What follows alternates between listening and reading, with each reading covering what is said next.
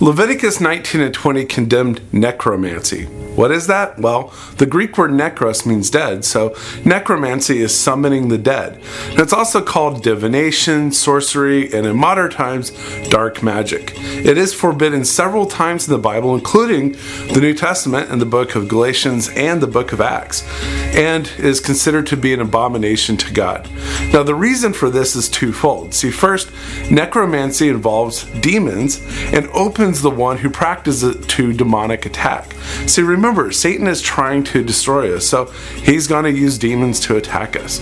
Secondly, necromancy does not rely on the Lord for information, you know, the Lord who promises to freely give wisdom to anyone who asks. And God wants to give us truth, while demons, well, they want to give us lies. But ultimately, the idea that the dead people's spirits can be contacted for information is just simply false. See, any contact with the dead is not really contact with our loved ones, but rather it's simply contact with demonic spirits because those who die immediately go to heaven or hell. Heaven if they believed in Jesus as their Savior, and hell if they did not. So there really is no contact between the dead and the living. Therefore, seeking the dead is simply unnecessary and as well very dangerous. So there you go, a little bit about necromancy, and that's enough today for our historical minute. Let us pray. God, we love you desperately and we thank you for Jesus. As we go through this Old Testament piece where there's a lot of law, Lord, sometimes we can get burdened down with the to dos and the to do this and all those different things. But we're reminded even in Leviticus, you share a, a way for your people to be forgiven, to be reconciled with you through the sacrifices. And today, how much easier is it through Jesus? Not that it was easy for Jesus, but Father, today all you say is for us to look on your Son, to believe in him, and we are forgiven and renewed and reconciled and strengthened in a way that allows us to live differently and allows us in a way that allows us to look forward to heaven in a way that reminds us continually that we are loved and forgiven by an amazing God. And so we thank you for Jesus today, and we, and we pray it in his name, and all God's people said. All right, so we're in Leviticus, and my hope is in the next two or three weeks for me done with Leviticus. That, I mean, that's, that's part of my prayer today. But we're going to pick up in chapter 20.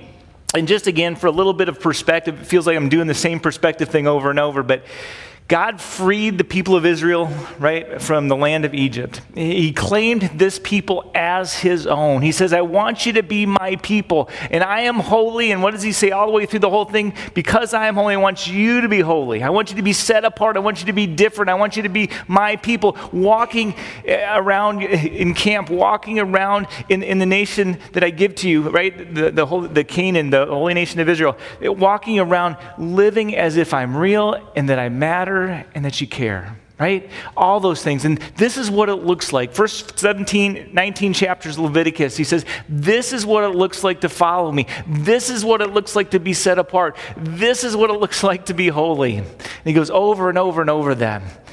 Now, he talked a little bit about sacrifice in the beginning of Leviticus, and then he's gone through 17 through 19, and he's talked about a lot of things that are still part of the moral law today.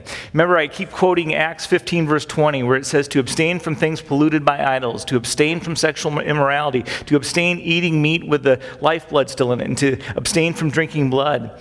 This was a command of the Jerusalem Council in the New Testament, commanding all the Gentile churches, right? You don't have to follow the sacrifices. Jesus fulfilled them. You don't have to follow the civil law. We don't no, no longer have a nation of Israel, right? We have a, a nation of believers, but not a nation of Israel. Civil law is now gone. But we do want you to follow these four things, and these four things are all found in Leviticus 17 through 19, actually through 20. So we get to chapter 20, and it's kind of a rehearsal of some of the things that he's already talked about. But he's talking now to the nation of Israel. Before in chapter 17 through 19, he's talking to the would be sinner. Don't do these things, he says. Now he's talking to the nation of Israel. He says, If this is found within your borders, this is what I want done. This is so evil, the stuff that we're going to be talking about in chapter 20, so evil that these are the reasons I am giving you the land of Canaan. They got corrupted by these things. I hate these things. These things will drive you away from me.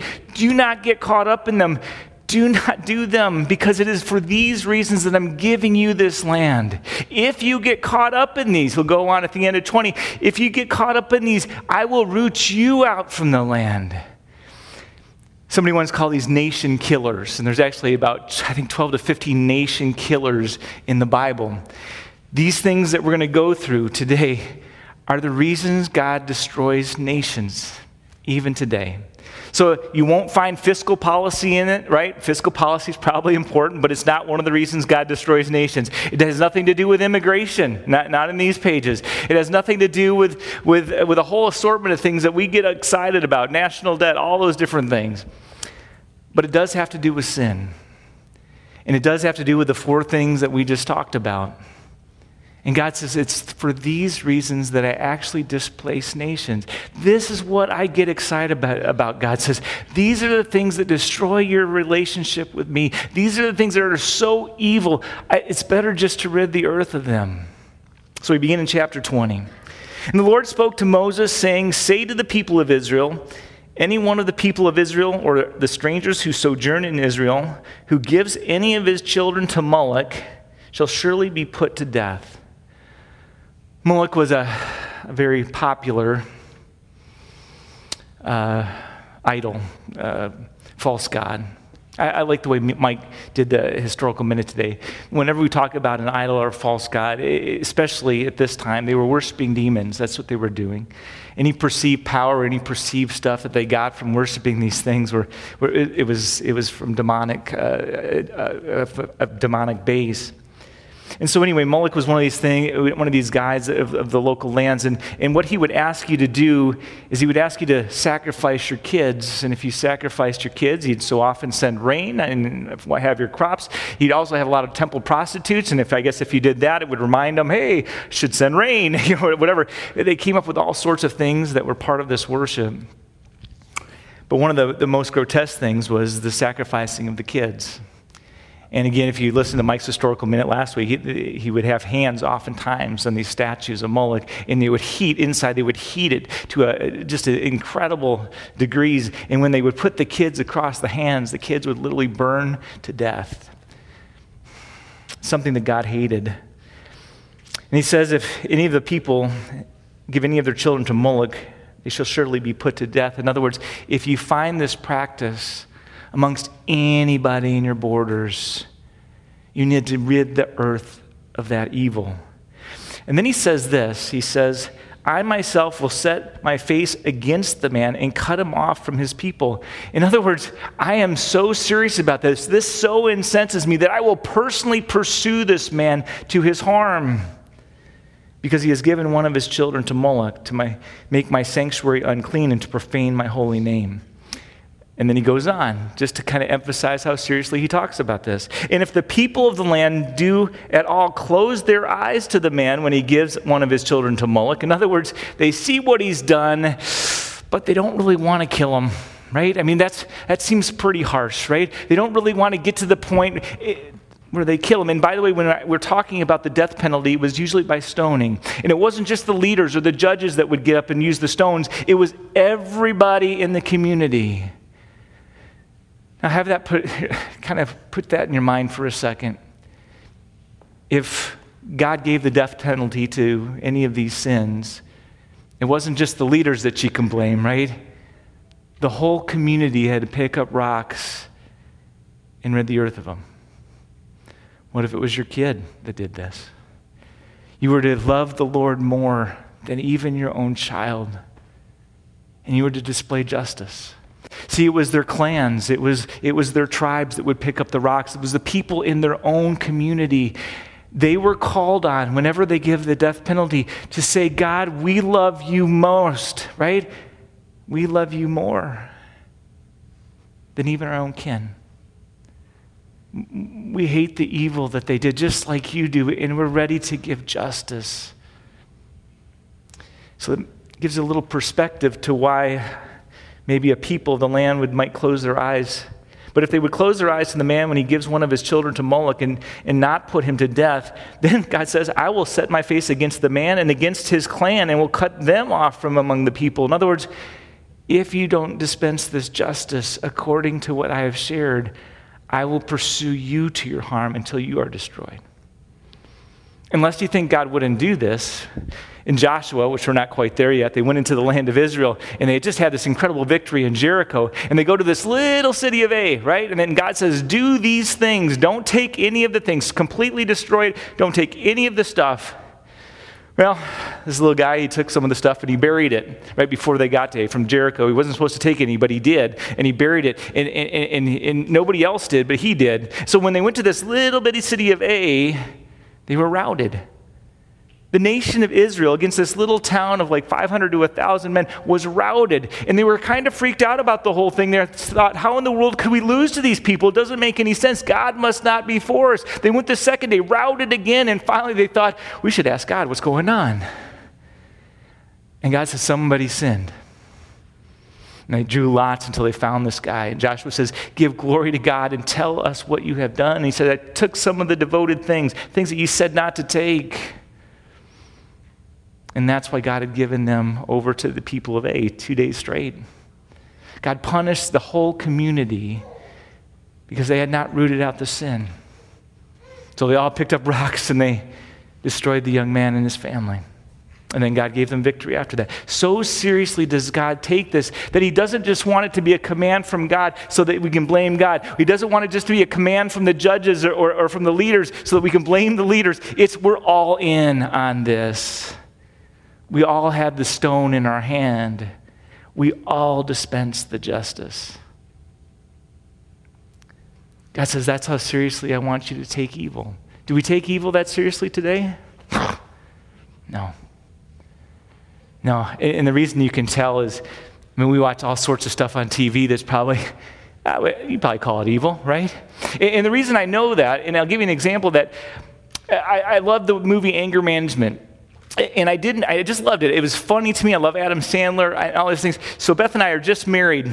And I have this movie because, you know, I bought it because I was so excited about it. And her family comes over to our house for the first time. So I'm sitting with my in laws, right? And they know I'm a pastor because their daughter just married a pastor. And so I'm sitting there and we're watching Anger Management. And you know what occurred to me for the first time ever? Oh, there's a lot of swearing in this movie. Boy, there's a lot of sexual innuendo in this movie. Boy, am I uncomfortable right now. we so desensitize ourselves to all sorts of stuff. Again, when you become a parent, all of a sudden, all the stuff that you used to watch, you're like, boy, there's a lot of stuff our kids shouldn't see. And yet we somehow explain to ourselves that it's okay if we see it because we become hardened to stuff. God hates evil. Do we get that as we're going through this? He hates it because he knows it's a destroyer. It destroys lives, it destroys faith, it keeps you out of heaven. God hates it. And this was his holy people. This is the group that's supposed to be set apart. This is this group that's supposed to be taking this stuff seriously. And so he says, I want you all in. In this particular sin, a sin of giving your child and sacrificing over to an idol, I, I, think it's stuff that, that continues today. I've alluded to the fact that abortion is sacrificing to the God of self.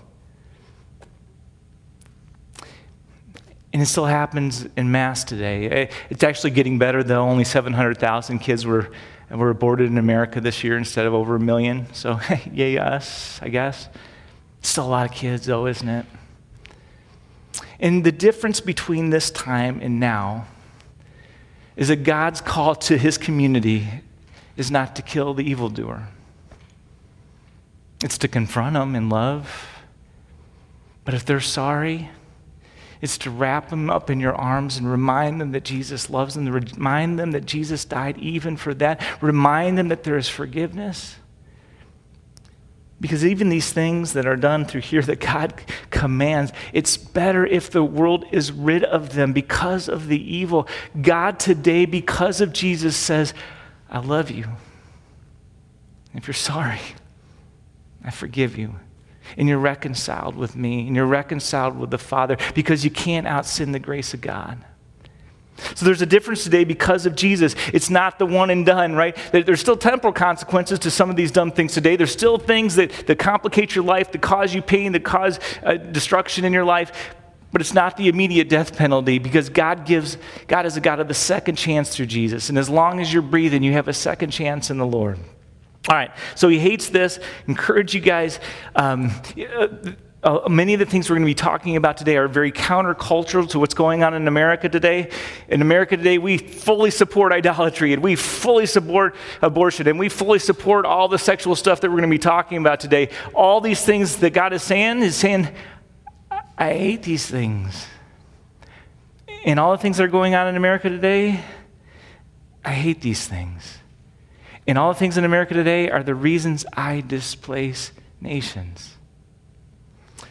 He goes on and he says, if a person turns to mediums and necromancy, and Mike talked about that, whoring after them, God will use words like that because he pictures the relationship between him and Israel as a man and his wife, as a marriage unit, right? And if you're going after another God, right, instead of God, you're going after another God. It's like going after another person in your marriage. It's like committing adultery, and we call that whoring. And so he says, if a person is caught up in mediums and necromancy, whoring after them, I will set my face against that person and I will cut him off from his people. Again, this whole idea of, of calling the psychic hotline or, or going to seances. I mean, seances were even on I Love Lucy, okay? I mean, I, uh, I mean you got this stuff going way back. Um, going to fortune tellers, reading astrology, uh, um, doing anything where you can try to gain hold of the future getting some kind of picture of what's going to happen. Anytime you're going to something else other than God, you know you're doing it wrong. And you know you're not pursuing God as you're doing these things, but you're pursuing the wisdom of demons. That's the reality. It's all part of the occult. It's been called part of the occult for years. And yet, our culture today, man, they glorify this. God says, I hate it. It's leading people away from me, it's leading people astray. There's a guy in my church, my last church in Texas. And, and he, was, he was a new Christian. He was coming and he was learning, and he was growing. But he said this. He came into my office. He was all messed up. He was like, I don't know what I'm going to do, Pastor. I don't, know what I'm going to do. And I said, What, what happened? And he says, My, my fortune teller is going on vacation right? This person that I go to hear on a weekly basis is going on vacation, and I don't know how I'm going to survive the next two weeks without that word. It's actually a, a beautiful, wonderful opportunity for me to share about the love of God, right? An idea of trusting our Lord who loves us so much, the idea of the grace that's found in Jesus, and then also to explain that what he was doing was not seeking God's wisdom, but something else. But our culture today, you get so caught up in these things, and yet God says, I hate it so much that I will set my face against this person and, and, and pursue them to their harm. Consecrate yourselves, therefore, and be holy, for I am the Lord your God. Keep my statutes and do them. I am the Lord who sanctifies you, makes you holy through the sacrifices that we do. For anyone who, and then he goes on to another one. For anyone who curses his father and his mother shall surely be put to death. He has cursed his father and his mother, his blood be upon him. Okay. So, one of the themes that you'll see in all these things is God hates anything that destroys family. He's the biggest family fan, right? He created it in the, in the first place. Anything that destroys the family order is bad for society because this is the unit that God set up for our blessing, for our growth. And we do it wrong a lot in America, and there's always forgiveness for when we do it wrong, and there's always strengthening, and there's always hope that God can give for those that are being hurt by it. God grieves over the pain that is caused in our society and in individual lives. But anything that harms the family, you'll see that God hates a lot. Even to the point where if your kid gets a little mouthy and starts going after you, I heard about an instance where a teenage boy hit his mom. Is that crossing the line? Seems like it's crossing the line.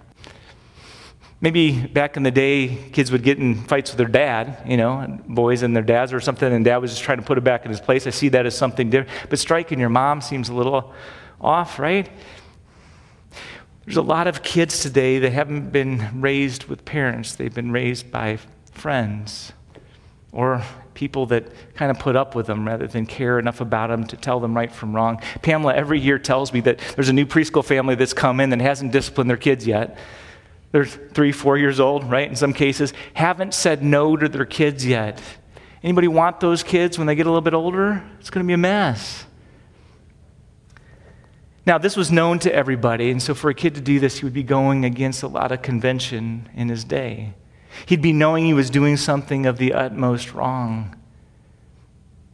He was going against the authority that God has put in place, the two people that he had put there to raise this kid for his benefit. God says, when that happens, he's cursed his father, his mother, his blood be upon him. And this is the way it happens. The first people to pick up the rocks were guess who?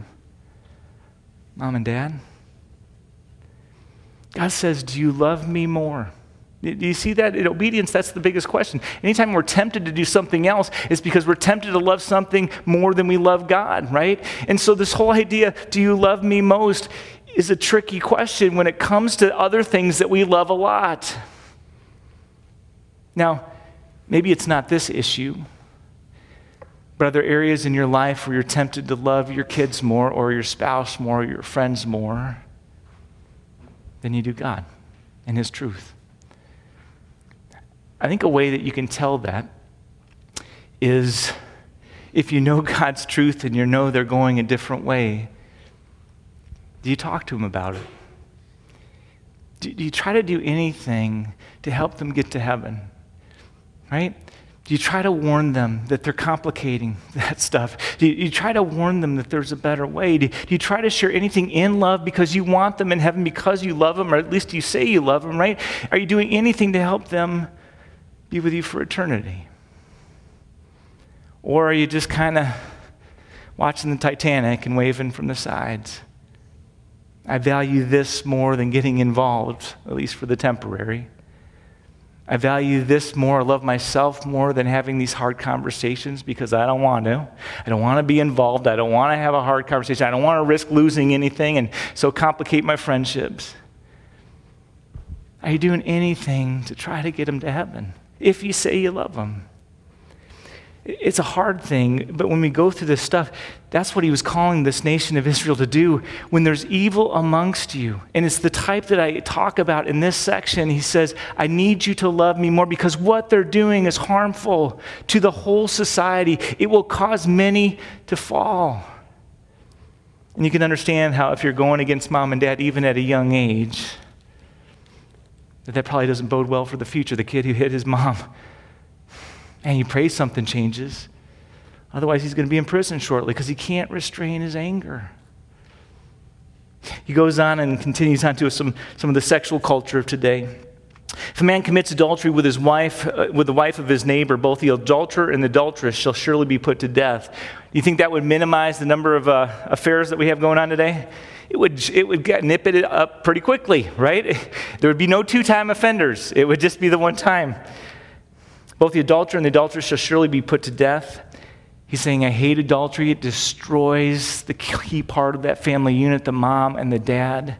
It brings pain upon the kids. It brings pain upon the spouses. It brings pain, pain, pain. Anybody who's been through divorce, they can tell you it is a horrible thing that they wouldn't wish on anybody.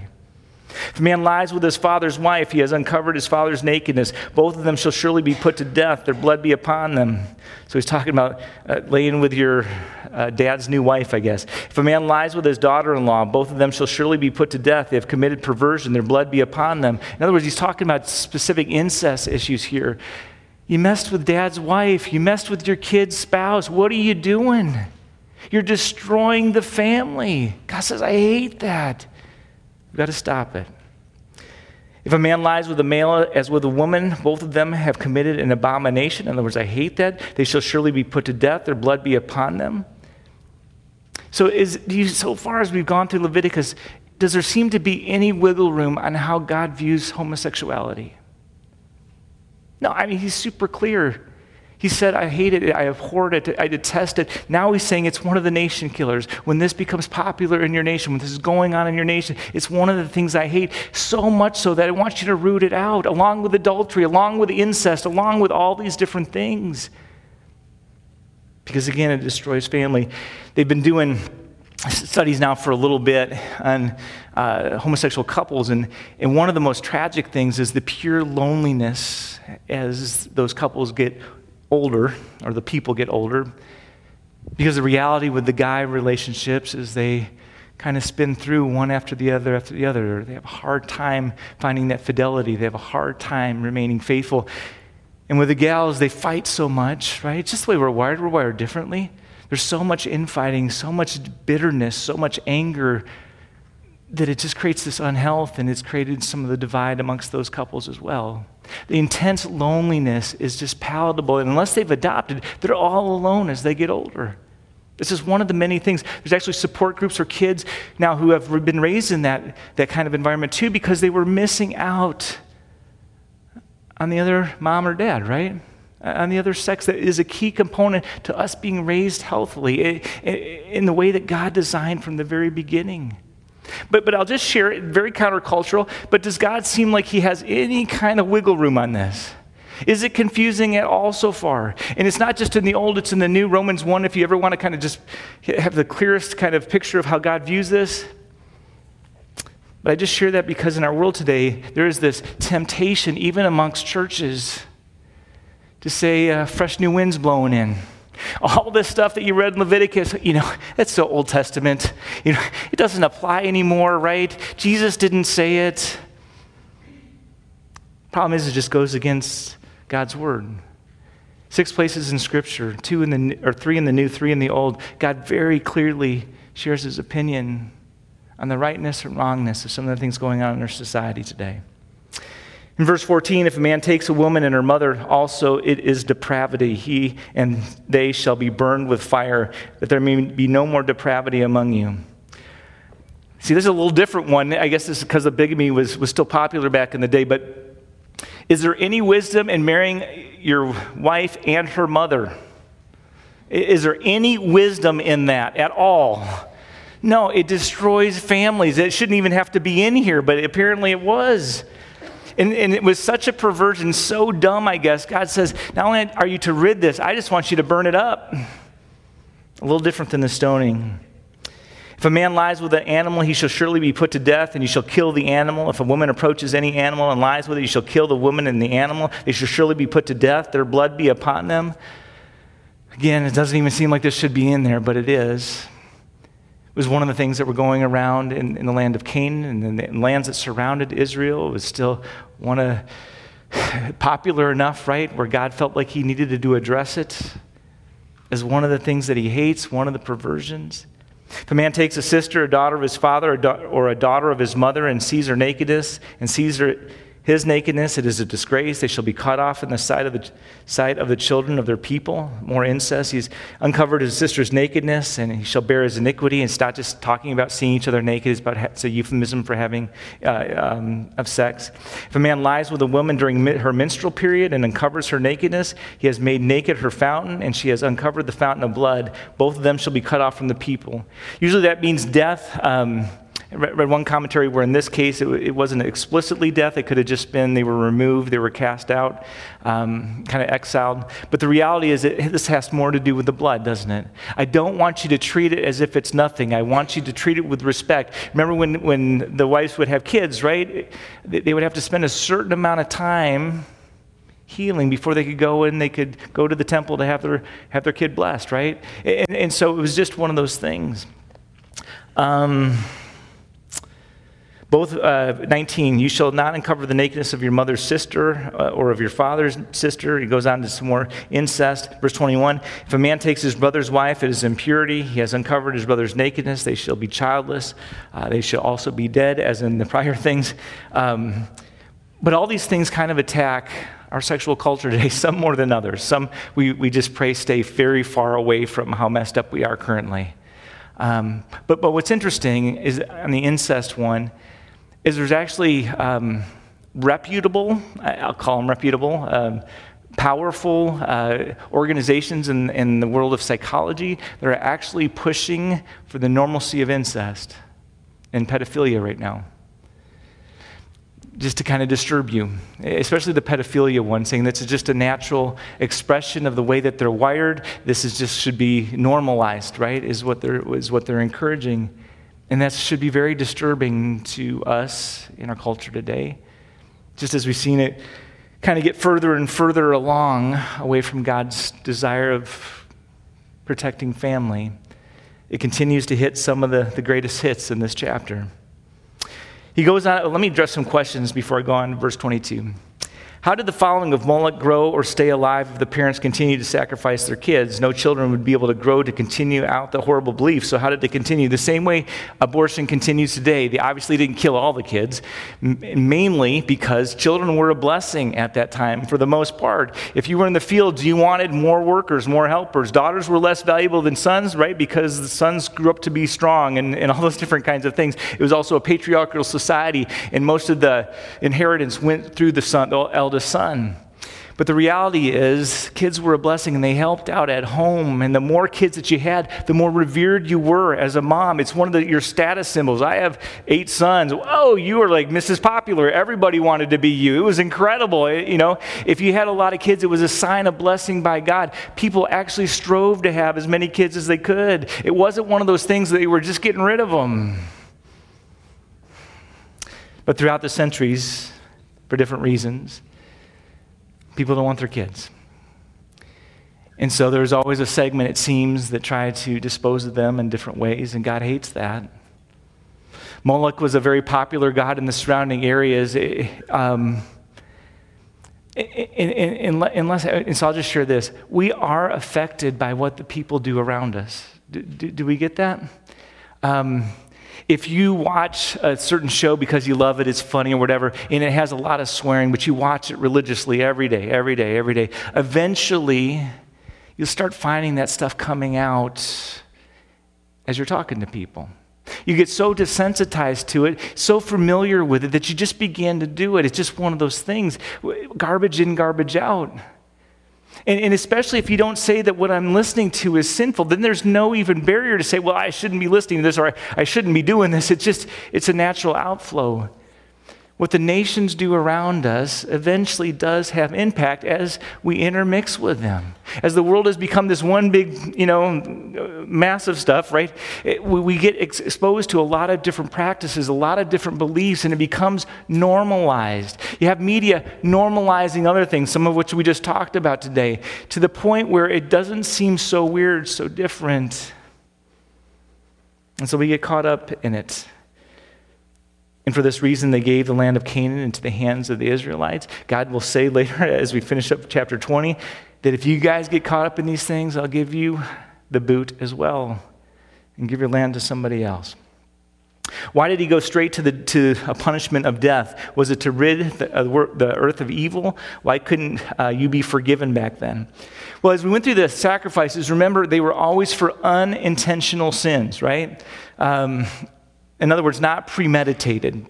Stuff that you get caught up in the moment and you do, and you're like, ah, I wish I wouldn't have done that. You go and you sacrifice to God and you were forgiven. Unintentional all the way through. There was a few intentional sins that the burnt offering was good for, stealing and some other things like that. Um, and then there was that Day of Atonement, which was kind of an overall covering, and, and that forgave some other things.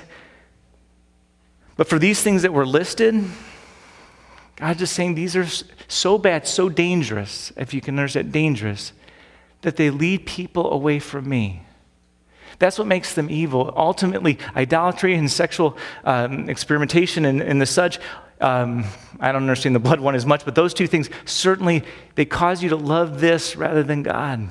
They lead people astray, and the more and more normalized it becomes, the more and more people it impacts until it destroys a culture. The Canaanites just witnessed that. And so, yes, it was to rid the earth of that evil so that nobody else would be affected, so that they would see very clearly this is something God hates as you stood there with the rock in your hand, proclaiming God's justice and goodness. If speaking with the dead doesn't work, what if the deal with Saul, what is the deal with Saul's conversion in, with, with conversation with Samuel in 1 Samuel 28? Even if God provides Samuel's spirit and not the medium, that is still a narrative account of a, an anointed king of Israel conversing with a deceased spirit. Can such acts still be possible and just evil rather than simply impossible? Uh, whenever you're conversing with the demonic, it is absolutely real. Right? You get the sense that in that conversation with Samuel that Either was a, a, demonic spirit that was talking, using what he knew of Samuel, or God allowed in that instance for Samuel actually to be risen from the dead and converse with Saul. So I'm not saying that God won't allow it at times, but it was to proclaim his death. I don't know if you want those guys appearing, if that's the kind of message he's going to share, right? And sure enough, Saul went to his death. So th- I would just share that uh, window. When you, the reason people do it, do seances, try to reach people for the dead, is because they do contact something. There are stories, amazing stories of even the Ouija board, of contacting spirits. There's a lot of roots into this dark, dark occultic world, and, and there's people wouldn't do it if there wasn't a perceived power, if there wasn't a, a perceived something that they were engaging with. The only problem is that it's very, very dangerous because Satan hates you. What in your mind are you doing, if you can just take a step back, trying to connect with the one that has vowed to destroy you and hates you more than anything? And yet, because it's exciting or weird or different, or because we perceive some kind of truth coming from its words, I mean, the demons can guess as well as anybody. They see more than we do but it's a very dangerous thing to be. And so I just say connecting with the demonic is very real. God says avoid it at all costs. Why do you think they worshiped idols? Because they had experiences with the demonic. It's just the way it is. And, and, and people don't usually talk about this, but it's very real. Um, and in fact, the Catholic Church in the last, I think it's seven years now, they, they have made a mad push worldwide to get as many people as they can, as many priests as they can trained in exorcisms. They are doing conferences every single year, sometimes multiple times a year, getting these guys trained because they've had an onslaught of experience of the demonic in their parishes all across the world. And then, sadly, in the Lutheran church, we don't know how to deal with it, right? So we, uh, there was, you know, remember the movie The Exorcism? Actually, a LCMS family went to their LCMS pastor, and he was like, I'm out of my depth. So they went to seminary, and they had all these guys at seminary try to cast it out, and they, were, they failed. And so they went to the next, to the nearby Catholic, I think it was, I don't know, Catholic church or something like that, that had a, an exorcism program, and that's where they finally got that demon exorcise from the kid. Anyway, very real stuff. We are supposed to hate the sin but love the sinner. How should you go about showing compassion and love to the LGBTQ plus community? Great question. All right, so all the stuff that we've talked about today um, just shares with you God's perspective on it, God's will, God's truth. These things are sinful and, as such, dangerous, destructive, and will have consequence in your life. In our world today, Jesus is a because of Jesus, we have a God of the second chance. And there's no sin out there that Jesus can't forgive, right? So we are to love this community. God doesn't call us to judge those that don't believe in Jesus, right? Inside the church, He's caused, called us to, to judge in this way that in love and in compassion, and because we're worried about the direction of somebody's life, we warn them, right? Guys, you're, you're, you're messing with fire here. You're playing with fire. Uh, we don't want you to get lost from heaven. Repent and be refound by God and let His arms wrap around you and forgive you and renew you and give you a new beginning. So, inside the church, we're called to warn people in love, in care, because we don't want to see them lost, right? That, that's, that's our call. Outside the church, we're to love them, not okay what they're doing, but love them. And as they ask questions, we're to share about Jesus and his love for them and his care for them and the fact that there's forgiveness for them. We're to love the sinner but hate the sin. Okay, parents, do your kids ever do stuff that you hate? Yes, yes, that's the answer. Do you still love them? Yes, yes, you do. Do you tell them that what you hate is okay? Not if you're a good parent. You discipline them or whatever, right? So, with people outside of that, because we have that framework, we can love people even while we're trying to warn some of them. Again, uh, think about um, a friend or, or, whoever's in your life that that's on your mind right now. And you love them, right? I mean, you care about them. Do you want to see them in heaven? Yeah, we, we do. What's the only way to heaven? Jesus. And why did Jesus come? To forgive us for our sins.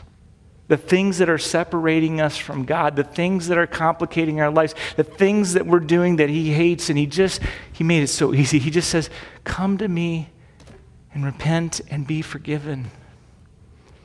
So, with these people in our life that we love and that we cherish, we got to figure out a way to stop waving at them as they're going down on the Titanic, right? We've got to stop doing that and figure out a way to engage them in a conversation about Jesus, not beating them over the head with their sin, but sharing with them that Jesus loves them and that Jesus sometimes, I mean, always has a better way. The, the, the, the truism about sin is that it always brings negative consequence. So, if somebody in your life is pursuing sin, and all of us have people in our life that are pursuing sin no matter where it is, right? The, the promise is it will always complicate your life. And as it complicates your life, it opens the ears because it's painful when your life gets complicated. And in those painful moments, all of a sudden they can hear sometimes a little differently. There is no sin that you could name that I haven't seen somebody turn from and refine the Lord, right? Well, maybe some of these. I, haven't talked to anybody about some of these. But, but, but, but in general, right? Okay? I've seen people turn from the most incredible things, refine themselves in Jesus, re experience his forgiveness and love, and transform their lives into something new and better. We are called to love people into the kingdom. That needs to be your reference point. I need to figure out a way to love you into the kingdom. And right now, whoo, you're over here and I don't know how to get it. So I'm going to keep throwing out stuff until we have, can have a real conversation about something that you need to hear. I, I give you a quick example that I know I'm going over. So, my best friend Mike, that I talk about a whole bunch, since middle school, I've been talking to him about Jesus, right? So it's baked into our relationship. I can literally say anything to him about Jesus, and he's going to take it, right? And he's going to think about it half the time. And here's the deal we are still friends. I don't know how many years later it's a lot of years later, right? He still calls me all the time, asks me advice, asks me what God says, you know, all sorts of things, knowing that every time he talks to me, there's a good chance I'm going to talk about Jesus, and I'm going to talk about heaven, and I'm going to talk about, you know, when is he going to finally give up your pride and just receive him as your Lord? There's a real good chance that that comes up in a conversation, and he still calls me. My encouragement to you is somehow in your relationships, especially with the people that you love and care for, that you bake it into the bread of that relationship. My grandma, again, I love her to death. Well, she's in heaven now, but she had no tact toward the end, right? But the reality is that she could say anything to the people that she loved and we would hear it, okay? She baked it into the bread of every single relationship that she had so that she could say all sorts of stuff about the Lord that nobody else was allowed to say, and God used it. Figure out a way to bake it into the bread of your relationship so that if you have a kid that goes off the deep end in this area, that part of your relationship with them, they know you're Christian already. So stop being disingenuous and bake it into that relationship, saying, I'm worried about you. How are you doing? I love you so much. I'm here for you, but I'm worried about you. Because aren't you? Stop being disingenuous and hiding that part of who you are. Bake it into the bread of the relationship. And I promise you, as you do, you will find loving ways to talk about some of the most difficult things that you can imagine. Life has happened to my buddy Mike and has given me so many opportunities to show them that God's got a better way, to show them that him that God loves them, to show them that God cares. And he's been impacted by it. Still being stubborn, but he's been impacted by it.